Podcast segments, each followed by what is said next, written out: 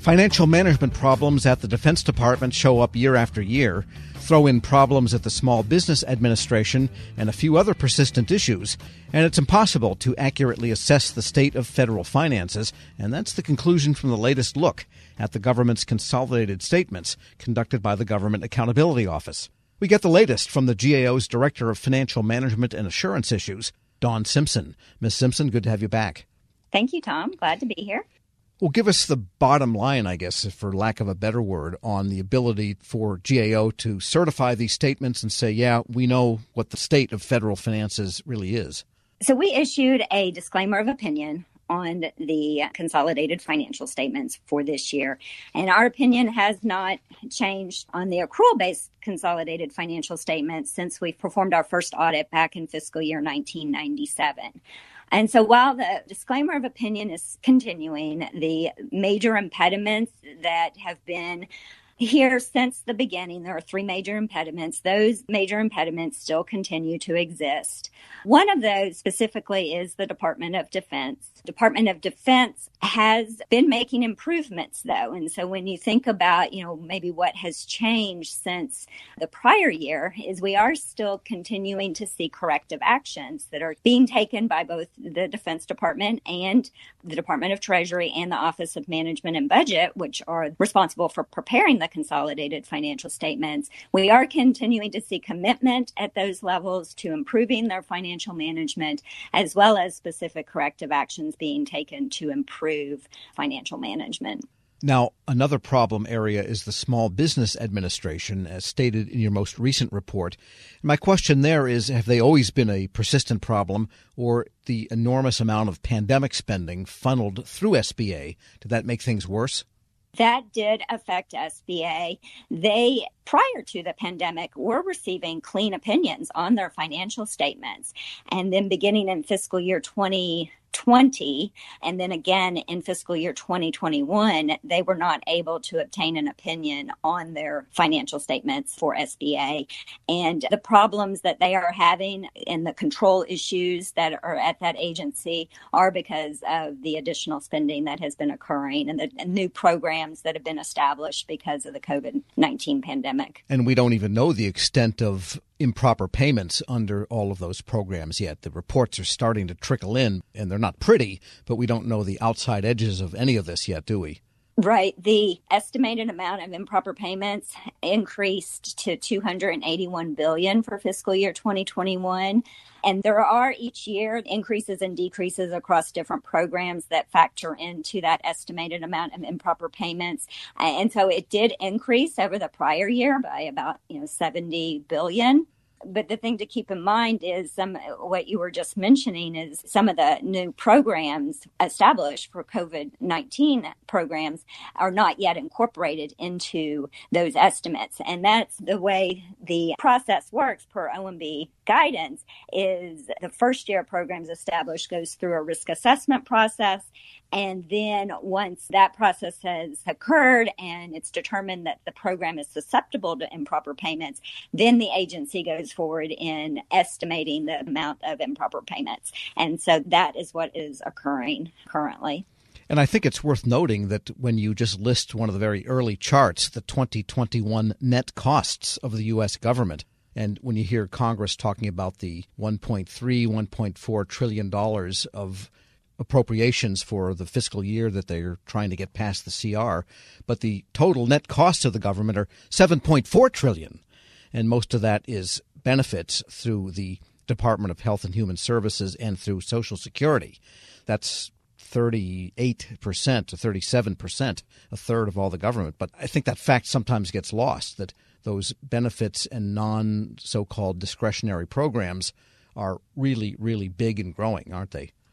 Yes, you will see that while our net cost stayed pretty consistent with fiscal year 2020 net cost, when you look at it, is higher these last couple of years because of the additional spending from COVID 19. Another thing that I think is interesting to look at, you mentioned you know, the top two agencies there, but you can take the top seven agencies and you're at 80% of the net cost for the entire federal government. And so when thinking about it, that there's, you know, seven agencies that are making up 80% of that, that's another interesting way to look at the statement of net cost. Well, nobody talks about reducing federal expenditures anymore. That's just quaint talk from the last century, I guess. We're speaking with Dawn Simpson, Director of Financial Management and Assurance Issues at the GAO. And what were your recommendations this year? I mean, it's always, you know, get your house in order DOD, get your house in order SBA, but anything new specifically that you feel came out of this latest look at the consolidated statements? So, from GAO, what we have been suggesting for some time is that a fiscal plan is needed to put the government on a more sustainable fiscal path. If you look at the financial statements, and specifically when you look at the long term fiscal projections that are included within the financial statements and the accompanying information, uh, you see that based on those projections, you know, the government is on an unsustainable fiscal path. And that means that debt is increasing faster, you know, than GDP. Our debt to GDP ratio is increasing over the long term, which means that we're not on a sustainable path. And we have been, as I said, for several years, specifically recommending you that a plan be established to put the government more on a sustainable fiscal path and thinking about fiscal rules or targets that can help do that. And in looking into the year ahead, I mean, I'm looking again at this pie chart, and the interest on the federal debt is 5% of the net costs of the government. And now the Fed is talking about, you know, inflationary controls, which would raise interest rates. Would that affect the interest on the federal debt? Yes, with the current long term fiscal projections, where non interest spending is greater than your receipts, the difference is, of course, then in debt that makes up that difference where you're spending, where the projections are showing that there's more spending than receipts, then that's showing that debt is increasing. And so, with more debt, obviously, is more interest expense, as well as the compounding effect of higher interest rates a good percentage of the current debt outstanding is in securities like bills that come due uh, within one year or less. And when Treasury then has to roll over that debt into new securities, it's the prevailing interest rate that Treasury then incurs on that debt. And so there's that effect of new debt being issued at a higher interest rate that does play a significant effect into the amount of interest that would be paid. Yeah, so all those variables remind me of like a really tall wedding cake. And if it gets more than two or three degrees off vertical, pretty soon the whole thing just collapses. And again, getting back to the major impediments, we talked about DOD and there were some weaknesses that emerged in SBA, but there's also weaknesses in the federal government's process for preparing the consolidated financial statements. Maybe elaborate on that for a bit. So there are three major impediments, the one being DOD, and the other two, one is intergovernmental transactions. And so federal agencies do a lot of business among each other. And those intergovernmental transactions according to federal accounting standards, must be eliminated in consolidation to accurately present the financial statements at that consolidated level. And so there continue to be issues in effectively eliminating those intergovernmental transactions during the consolidated process. And it starts at the agency level of really the agencies having the processes and controls that they need to identify and resolve these differences with their trading partners. And then the second impediment relates to the actual preparing of the consolidated financial statements by the Department of Treasury and Office of Management and Budget. And they have made significant improvements over the years in how they're collecting the data and reconciling the data and you know presenting it. The intergovernmental transactions issue that I just mentioned affects the preparation process as well. They currently can't balance the financial statements because of these intergovernmental transactions not eliminating correctly. There are also issues in the presentation of information in accordance with generally accepted accounting principles. And then uh, another area in the preparation process is there are two financial statements that are prepared only at the consolidated level. And these financial statements reconcile the budget deficit to net operating costs as well as changes in cash. And uh, Treasury is still working to improve its processes to effectively present the reconciling items on those financial statements. So lots of work for lots of people with big piles of sharp pencils. yes, there is still work that remains in improving those areas, but a lot of improvements too. I mean, it's hard to see when you see that our overall opinion, as far as a disclaimer, has not changed uh, over the 25 years, but there are improvements by both Treasury and Office of Management and Budget, as well as the Defense Department on these major impediments. And we continue to see the corrective action plans that the agencies have, the improvements that they are making, and things we are seeing that things are getting better. There's still work to be done, but we are seeing the commitment by agency officials as well as the corrective actions that they're taking to make those improvements. Dawn Simpson is Director of Financial Management and Assurance Issues at the GAO. Thanks so much for joining me. We'll catch you next year, if not before. Thank you, Tom. We'll post this interview plus a link to that latest report at federalnewsnetwork.com slash Federal Drive. Hear the Federal Drive on demand. Subscribe at Podcast One or wherever you get your shows. Hello and welcome to the Lessons in Leadership podcast. I'm your host, Shane Canfield, CEO of WEPA. And today I'm thrilled to be joined by Melissa Bradley, the founder and managing partner at 1863 Ventures, an investment company focused on bridging entrepreneurship and racial equity, and accelerating new majority entrepreneurs from high potential to high growth. Additionally, Melissa is co founder of Venture Backed Ureeka, a community where small businesses gain unprecedented access to the expertise needed to grow their businesses and has more than 20 years of entrepreneurship, investment, and leadership experience. Melissa, welcome and thank you for being here. My pleasure. Thank you for having me who is the first person that you remember looking up to as a leader? And what was it about them that inspired you? So there are actually two people. Um, the first person personally was my mom. Uh, she was a single parent.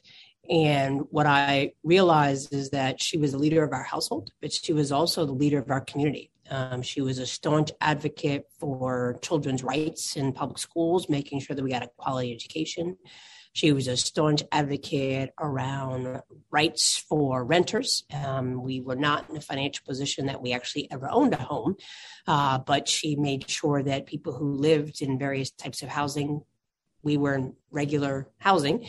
The people who were in regular housing, public housing, she made sure that their rights were advocated for, um, and really just always kind of looked out for. I'll, I'll, use air quotes the little guy, while although we were the little guy. Uh, and then I would say she was a huge advocate of older folks. Um, as part of her job, she worked during the week uh, in a full time job and then clean houses on the weekend, but also took care of elderly folks and a staunch advocate for elderly rights. Um, so that was probably the, the first leader.